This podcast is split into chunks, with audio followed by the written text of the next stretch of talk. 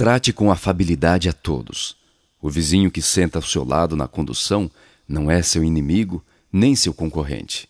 Trata-se sempre de seu irmão, a quem você precisa acolher com simpatia. Não procure brigar com ele para conquistar maior conforto. Dê você mais conforto a ele. Mesmo insensivelmente, você receberá de volta as vibrações de gratidão de seu coração. Carlos Torres Pastorino